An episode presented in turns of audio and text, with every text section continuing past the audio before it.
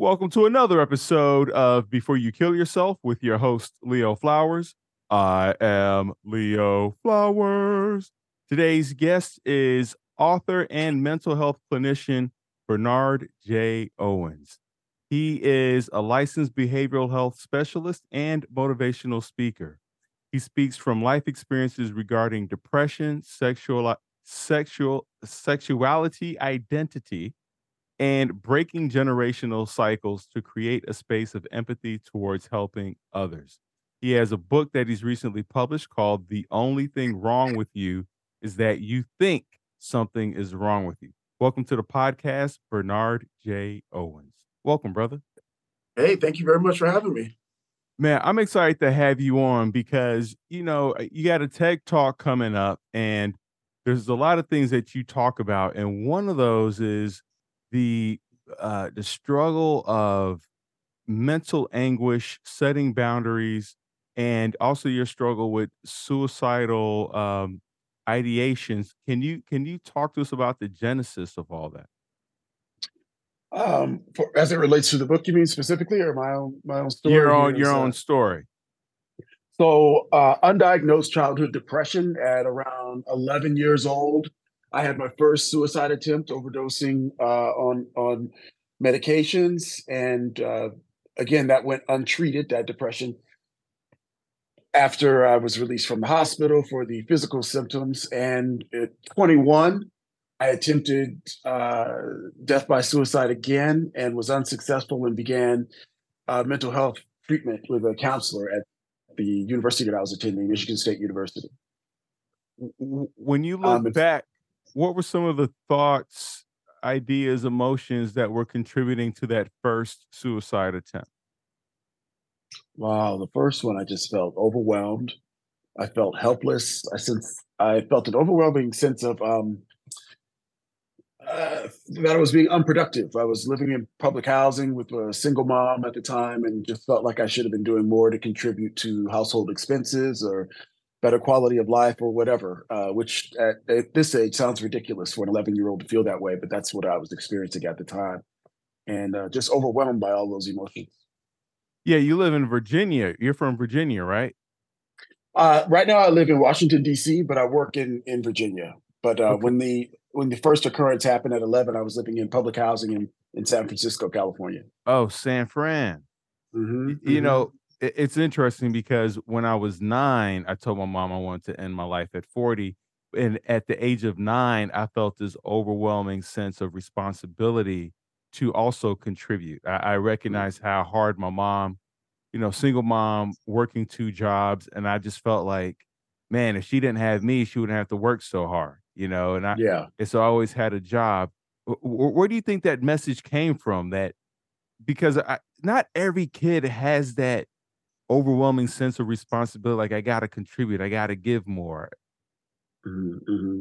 for me i know i know part of it came from i remember when my parents divorced my dad said to me and and it may have just been in passing but he did say to me well you know you take care of your mother you're the man of the house now and somehow i internalized that at uh, i don't know six seven eight years old and carried that long into my adult uh, adulthood. My mom passed away. It'll be a year in September, uh, a year on September 23rd, and all the way up until then, I felt like you know the, that that was my responsibility. I was the man of the house, and of course, you know things got much better, and and how I saw myself as the quote man of the house changed dramatically once I started working on myself and healing. But that doesn't leave you, particularly if you're a child of a single mother. And I, I would dare to say it's a almost unique feeling I think that black men feel for caring for our mothers. We have a special connection, at least from my context. I can't speak for for other ethnicities, but we have a special connection with our moms in a lot of cases. Why do you think it's uh, about more black men? Why do you think it's race or race and gender related? I don't know necessarily that it's race related. I do think that it's gender related. I know I can say my mother was my first love. Um, you know, in, in in the sense that from a child standpoint, and much like I see that my sister and my dad have a very special bond and relationship, I know that I had the same bond and relationship with my mother uh, in in that way, and I think that's just the way it happens. And I, I, I won't say that there aren't anomalies of that, but in my experience, it has been that young men, boys, have a and a special affinity towards their mothers and and and vice versa. Yeah, I definitely felt protective of my mom and you know wanted to do whatever I I mean part of it was also a fear of my mom, hmm you know, it was like hmm have the house cleaned, um, you know, uh, you know, not skipping school, just making sure I wasn't uh causing any trouble for my mom hmm but also this like nurturing one to take care of, make sure everything um that she was happy, you know, whatever I could do to to kind of please her, but also to not, you know, uh ca- you know, capture the wrath of uh, of her hmm being upset. And I don't know if there was kind of that uh mix for you where on one side like you want to make your mom happy and and and be responsible. On the other side maybe uh, was there like a also a fear of your mom? Was she punitive in that way No, my mom was not. She was she was very loving and nurturing, but it's the same. You and I are talking about the same things when you talk about a fear. Mine just happened to be disappointment. I didn't want the idea of letting her down created a lot of anxiety for me. The idea of letting our family down created a lot of anxiety for me. Um, and and maybe that parallels to what you were saying about the punitive uh, anxiety that you were experiencing. Um, but definitely um, taking on responsibilities that weren't to be taken on by someone so young, the adul- adultification of, of kids. yeah i think that's something that's not really talked about uh, uh, uh, i think especially like when uh, and you're in a single parent household that hmm that need of all right i'm an adult now and people are telling you you're an adult and you got to grow up quickly and but at the same time you know they're they're treating you like a kid also like you got to be at bed at this time and you know so you're getting these mixed messages of on one hand you're the adult you're the man of the house uh, but you don't get man uh, privileges right like Right, you, you can't right. just do whatever you want and say whatever you want um, and so I, I think that creates a lot of internal conflict did you feel that I did. I certainly did feel that internal conflict. And I'm, you know, I, Leo, I'm always of the mindset now, particularly that my mom was doing the best that she could do at the time. Right. And so um, for me, it's been important that I not place blame on, on my mom. But when you talk about conflicted feelings, definitely. My mom, when they, my parents divorced,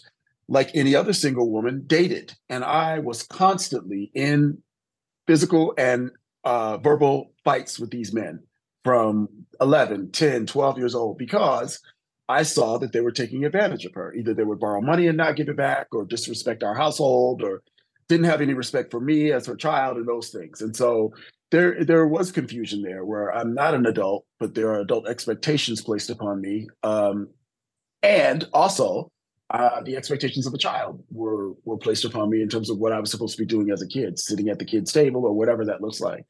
Uh, so yeah, it, it can be confusing. I will say that I am, in many ways now, like much of my journey, happy about some of that because I'm a pretty responsible 52 year old, and I also have the um, ability to switch up and have joy and playfulness. But I know the difference, so I can handle my business because I've been handling business since I was 10 or 11. But I can also uh, have fun, and and so I think in a lot of ways, becoming an adult at a young age for me was uh, an asset. You know.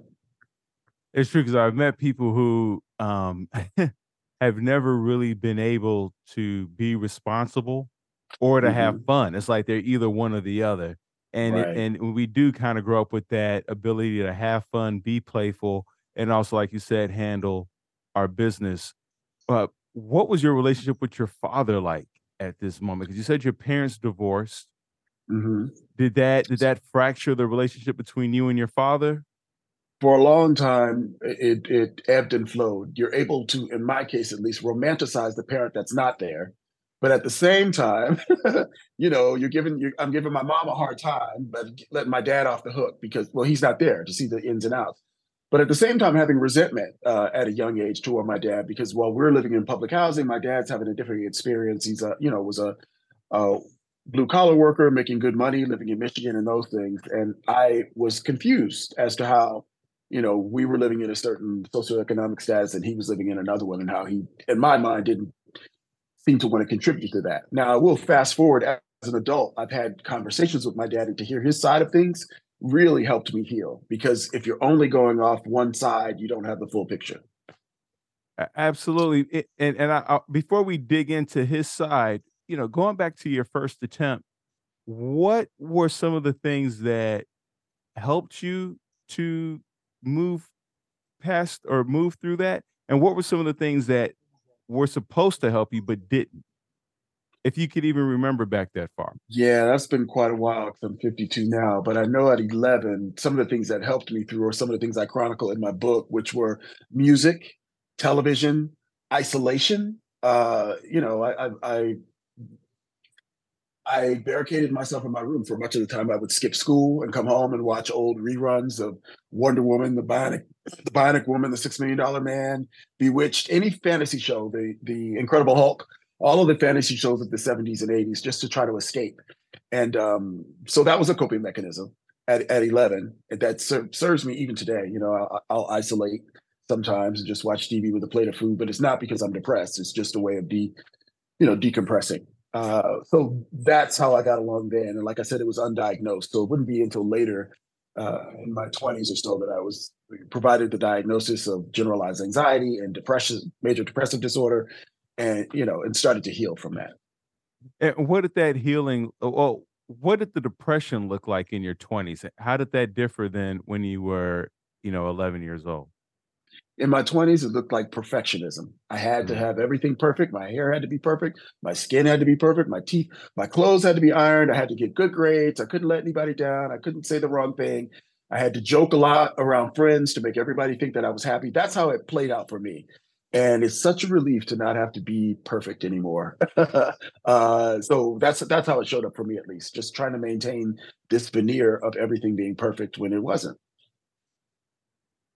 You, talked about uh, once you got the diagnosis, then that was able to help you heal and move forward. What did that look like for you besides the realizing that you didn't have to be perfect? Were there medications involved, therapy? What kind of therapy?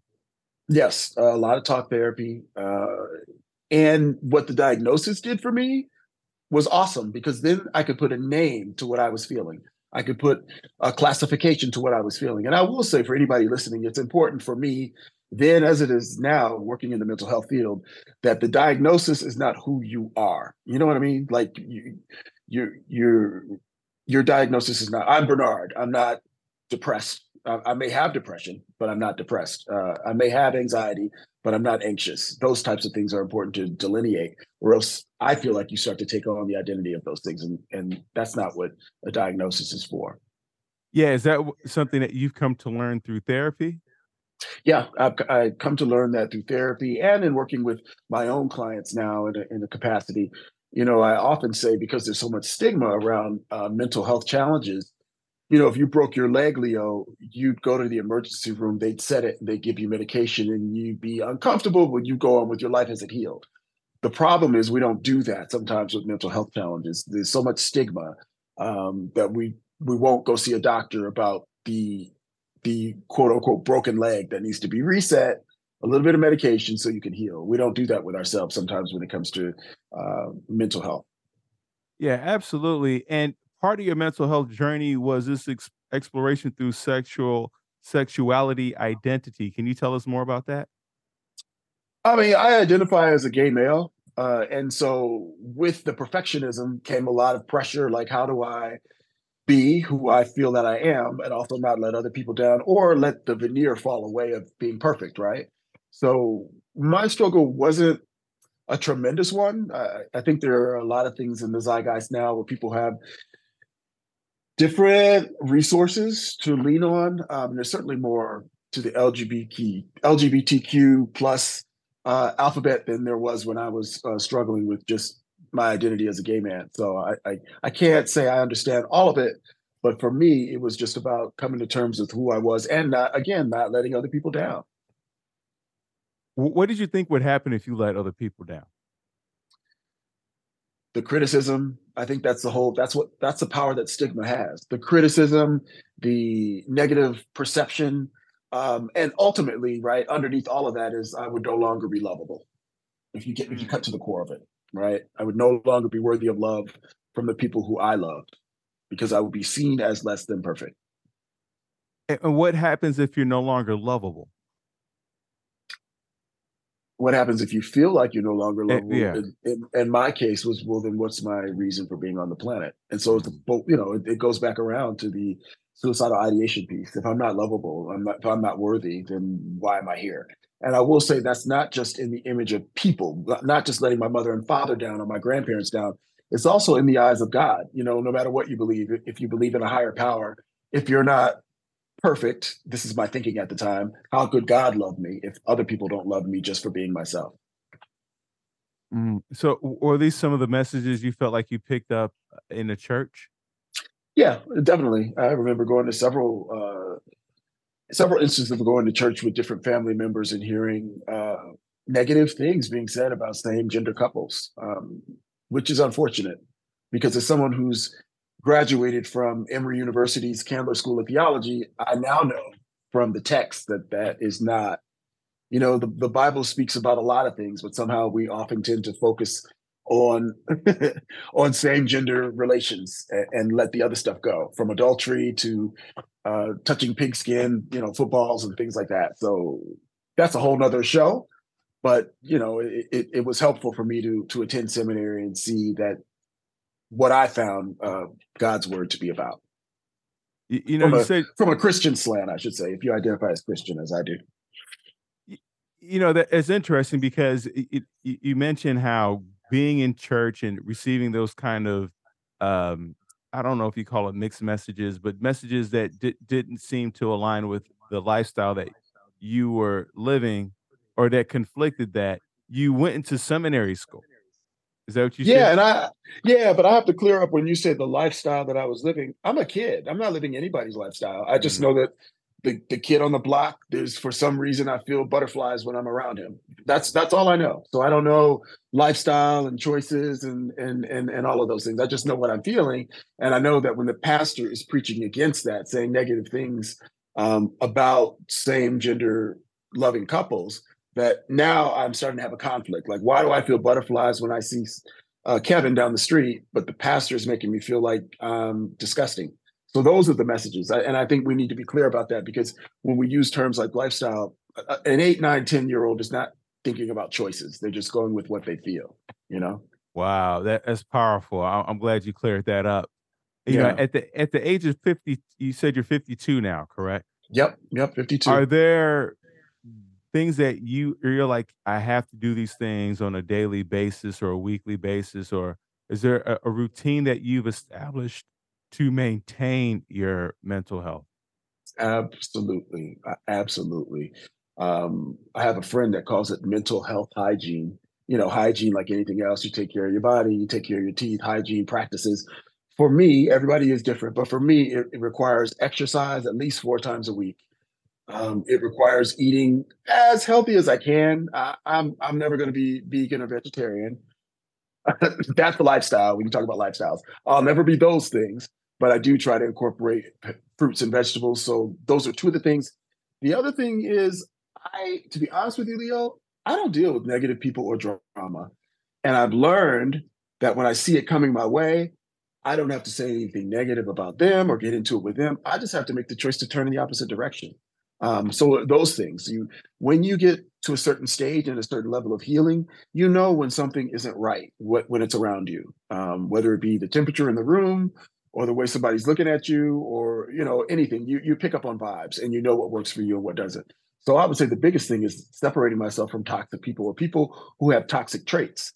I always tell clients if you've got a friend and that friend is always talking negatively about other people, you can best believe they're going to be talking about you negatively someday. And your warning is seeing them talk about other people. That's your intuition saying to you, uh, maybe this isn't the best relationship for me. Where do you So usually those are my- feel my that you, you talked about, you know, you picking up the vibe, the temperature of the room. Mhm, Where do you mhm. tend to sense that in your body? Where do you feel that in your body where you're like, ah, this is not uh, a relationship I want to foster or be around or a space I need to separate myself from? Well, the older I get, the better it is intuitively. But it's uh it's a it's a the hairs on the back of my neck, or it's it's it's that type of stuff. It's it's usually a physical sensation, right? Like a queasiness to the stomach, or you know, or you you give you, you just give a second look to why would you say something like that about this other person, right? And and what we do is we tend to excuse those types of things and go on in relationships with these people.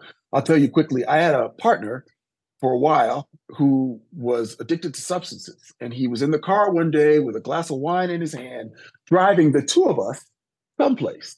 And I remember thinking, "Oh wow, like who who drives around with a glass of wine in it?" No, no, no. He would never do anything to get us hurt or in trouble. Okay, yeah, I'm just tripping, right? So that's what we do. We know first of all that that ain't right, and then we try to rationalize our way out of it. So when you see those two, when you see those two things going on, the ebb and the flow, you already know what the, what what decisions need to be made.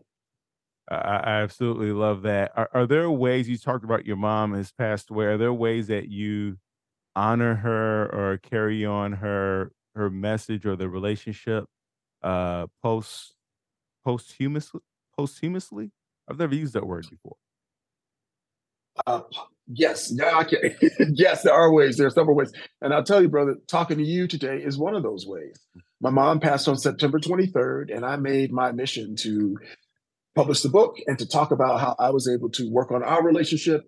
And I sat a year ago in the room with my mother and slept on the floor next to her and held her hand until she passed. And I would not have been able to do that had I not done this work, had we not done this work together.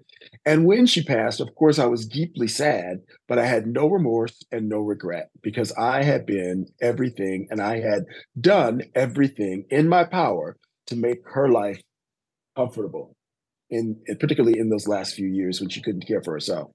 So that's the power of this work. That's the power of working on yourself and taking care of these relationships, like uh, pruning trees or, or cutting the grass. Or, you know, when you do the maintenance, everything is so much better. Everything looks better, everything feels better, everything grows better.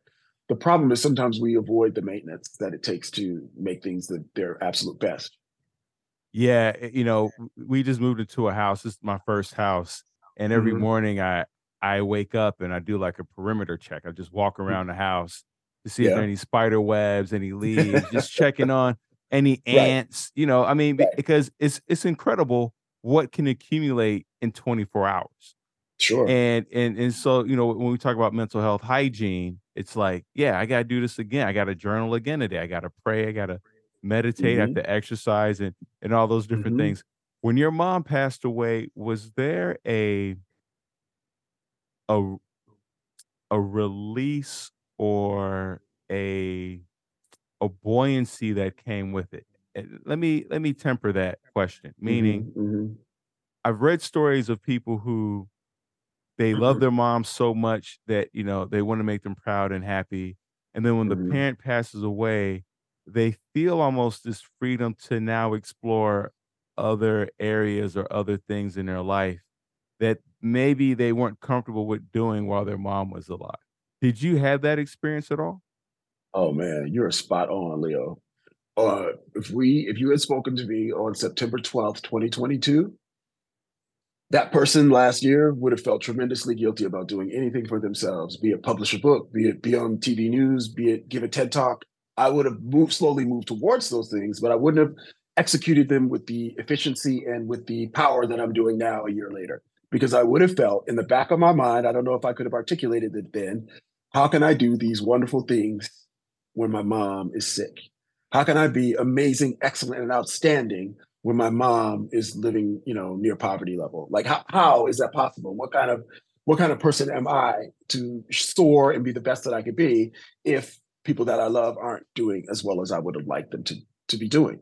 And so that's that is something that I think about, not consciously, but I think the great thing about me doing the work with my mom, as I mentioned earlier, is I can feel her all around me. It's it's it's the ease with which I move through the world now that I can feel like it's not just me, it's something else is guiding and moving me. So I, I know that, you know, doing this work is is honoring her. And I, I don't I know that I couldn't have done it at this level when she was still here. And I'll add this quickly. When I think about, I don't have, I'll, you know, I'll go back to 11 year old. When I think about, I don't have my mommy anymore because my mommy has passed away. And it happens all the time since last year and I start to feel sad. You know what makes me feel better, Leo? When the adult, when the 52 year old says, Bernard, her body was failing. She was sick. She was in pain. She was in a bad way. And now she's not in any of those ways any longer. I instantly feel better. When I think about what would have been better for my mother and not would have been, been, been better for me, everything changes. And so these are the things that happen when you do this work, when you do the therapy, when you do the journaling, when you take care of your mental health hygiene, you gain a clarity that helps you navigate the difficult times. I love that. Going back to your father, you, you shared that once you heard his side of the story, mm-hmm. then it kind of gave you a, a 360 perspective as to what was happening. What was the story that you held before? And then how did the your your father's side of the story change things for you? Or add okay, to the, that? The story that I held before at 11, we'll use that as an example, is that my dad has a great job living in Detroit, coming from middle class parents and drives a Cadillac and everything's great with his new wife, and I am living in public housing with his ex-wife, uh, and I and we don't know if we're going to have food tomorrow. That that's the story I'm running in my mind because you know some of those facts are true. He had those things, but it, the the the story and the facts are two separate things. So when I sat down with my dad at at at 21 after the second suicide attempt, my dad was the first one to rush to Michigan State where I was to be with me to to try to figure out what was going on, right? And it occurred to me like, well, no, if he didn't care, why would he come? You know what I mean? Those are the things that started to unravel. And so in the book, I talk about how I had some honest conversations with my dad, just like I did with my mom, excuse me, and got his side of the story of things and gained a lot of clarity. And one of the first things he said to me was, You don't know what it's like for a man to have his kids ripped away from him and taken to another state because he and the mother of his children aren't getting along. You don't know what it's like to not be in communication with your children you don't know what it's like to, you know, and he just went on and on and his eyes welled up. And I was like, I got it. I got it. I got it. But until you do the work to go back and ask the other parent, you're just going off your assumptions and your narrative of what you think was going on at the time. Why did you two hug after that? Or was it like a fist bump and deuces? No, no, no. He he's he's pretty good at giving me, you know, a hug or, or whatever like that. He's never had a problem with that. But it was interesting because after that conversation. Now I can't get him to stop calling me. He calls me all the time and gets and gets upset when I don't return his call. As a matter of fact, when I call my daddy now, and I still call him daddy at 52, he's only 20 years older than me. When I call him now, the first thing he says is, uh, yeah, there was a time where you wouldn't return my calls if I left you a voice message. I was like, yeah, that was about 12 years ago. Can we move on? But each call he has to start with that. You know what I mean? And it's really kind of cool. I really enjoy him. And I've learned to accept my dad just the way that he is. And that's again in the book. you know, that that's that's some powerful stuff. When you can just accept people how they are, man, your life becomes easier.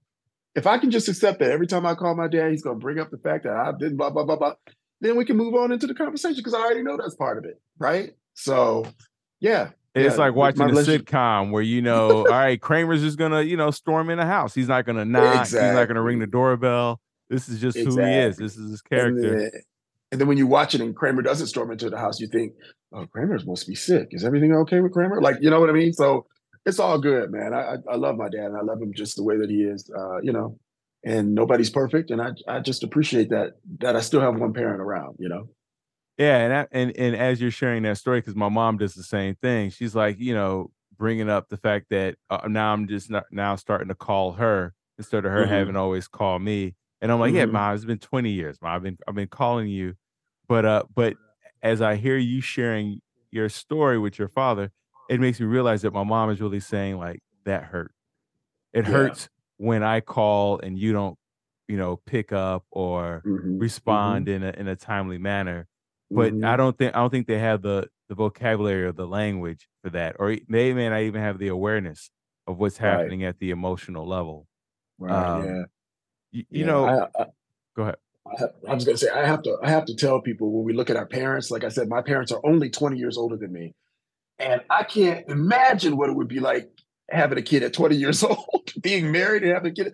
So here's what I'm setting up. The expectation that I have for these 20 year olds is completely unrealistic, first of all.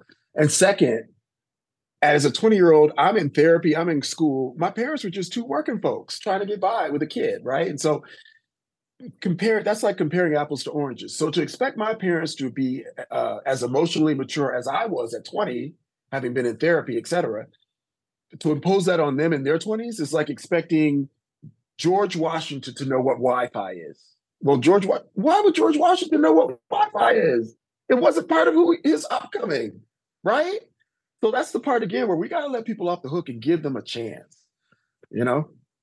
I, I love it. Is there any part of your your journey, your story that you know from your book? The only thing wrong with you is what you think. That is that you think something is wrong with you that we haven't discussed.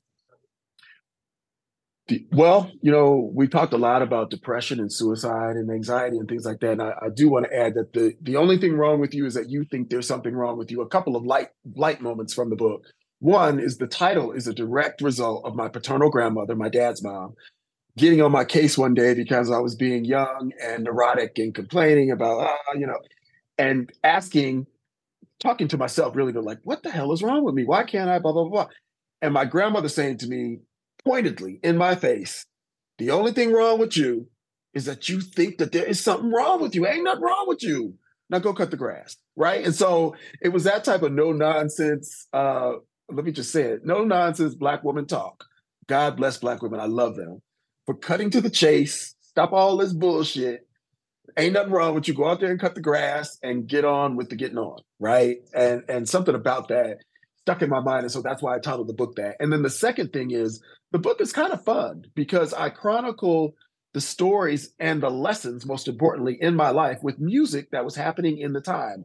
And if it wasn't happening right at the time that I have it in the book, that's the sentiment that comes about when I think about what was going on. From Janet Jackson to Vanessa Williams, The Right Stuff, to En Vogue, to uh, the Jackson Five, to, you know, Gladys Pips. All of those songs and quotes from the songs are in the book throughout. Okay, so I, I got a random question for you. Sure, sure. Okay, because I like to play music in the morning when I mm-hmm. shower, mm-hmm. and then mm-hmm. I like a little uh, afternoon music, and, then it's always, but they're always different genres, different vibes. And then there's yeah. something I, like to, you know, I, I, like a little coffee shop chill vibe okay. in the evening with me and my girl playing card games.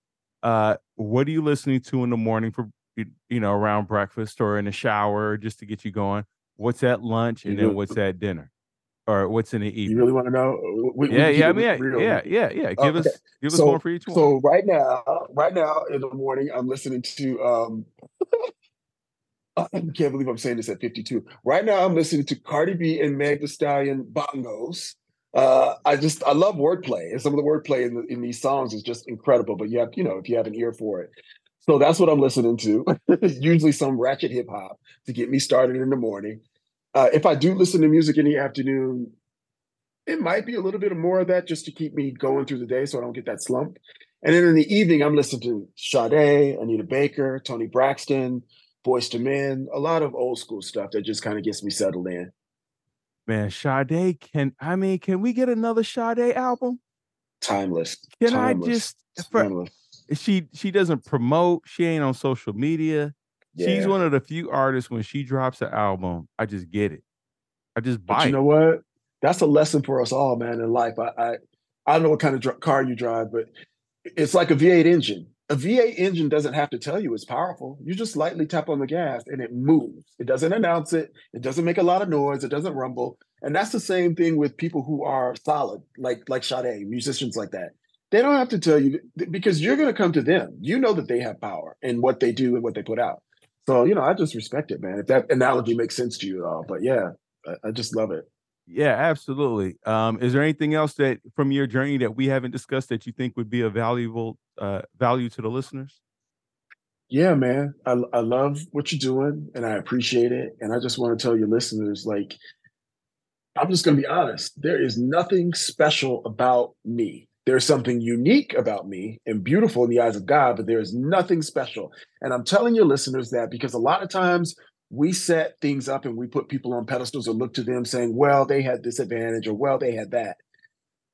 Everybody has it within them to dig deep and make some changes, but you got to be willing to make the change. And I saw something interesting on my phone today where someone was talking about sometimes people who want help are presented with help, but because they're able to get attention by not seeking help, they're more inclined to crave that attention. And I, does that make sense to you? Like I have a friend who's always complaining about his sinuses, but you'll say, "Hey, here's a Zyrtec or here's some sinus medicine. You want to take it?" No, I'm not going to take it. But he just com- completely complains about his sinuses all the time. And it occurred to me, you just like everybody coming to see if you're okay when you're having sinus issues. It makes it makes you feel good. So that's something to keep in mind. Like, are you ready to do the work of being well, or you really just like the side effects of people circling around and showing you attention. And if the latter is the case, that's fine too. But own it and know which way you want to go because you're responsible for your own life in the end. I love that the side effects of attention. Wow. Mm-hmm. That, that's mm-hmm. going in the title right there. Yeah. Um, penultimate question. I always imagine sure. there's one person listening in who may be on the precipice of wanting to end their life. Before you kill mm. yourself, what would you say to them, Bernard? I would ask them is killing yourself what you really want to do? Or is it just your way of alleviating the pain? Because those are two different things. I know in my own case, I really just wanted the problems to be solved. I didn't have answers to solving the problems. And the pain that was being caused by that, I thought the only relief I would have would be ending my own life. So those are two different things. And so, you know, everybody has the right to do what they want to do. And of course, I don't want to see anyone hurt themselves. But I do want us all to be honest about why it is that they're thinking and feeling that way. Because if it's a problem that needs fixing or addressing, work on fixing the if you got the courage to kill yourself, you got the, the courage to stick in there and fix this problem. Last question. Yes, sir. What are you looking forward to in the next 24 hours? In the next 24 hours, I'm looking forward to eating a huge pizza in bed and watching TV, and then going to rehearsal for this TEDx that I'm doing here in Atlanta. That'll be uh, on September 16th. We're recording on September 16th. Wonderful, man. Good luck. Make sure, listeners, you go out get the book. The only thing wrong with you is that you think something is wrong with you.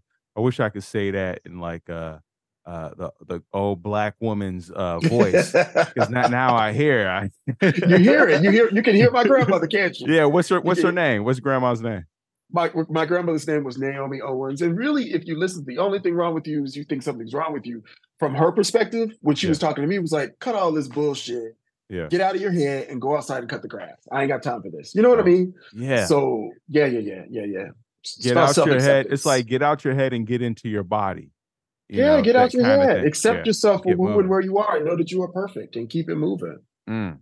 Uh, thank you, Bernard, for joining us. Thank you, listeners, for tuning in. Remember, this podcast is not a substitute for you calling to get help. Call the 988 or any of the 800 numbers. You can chat, talk, text.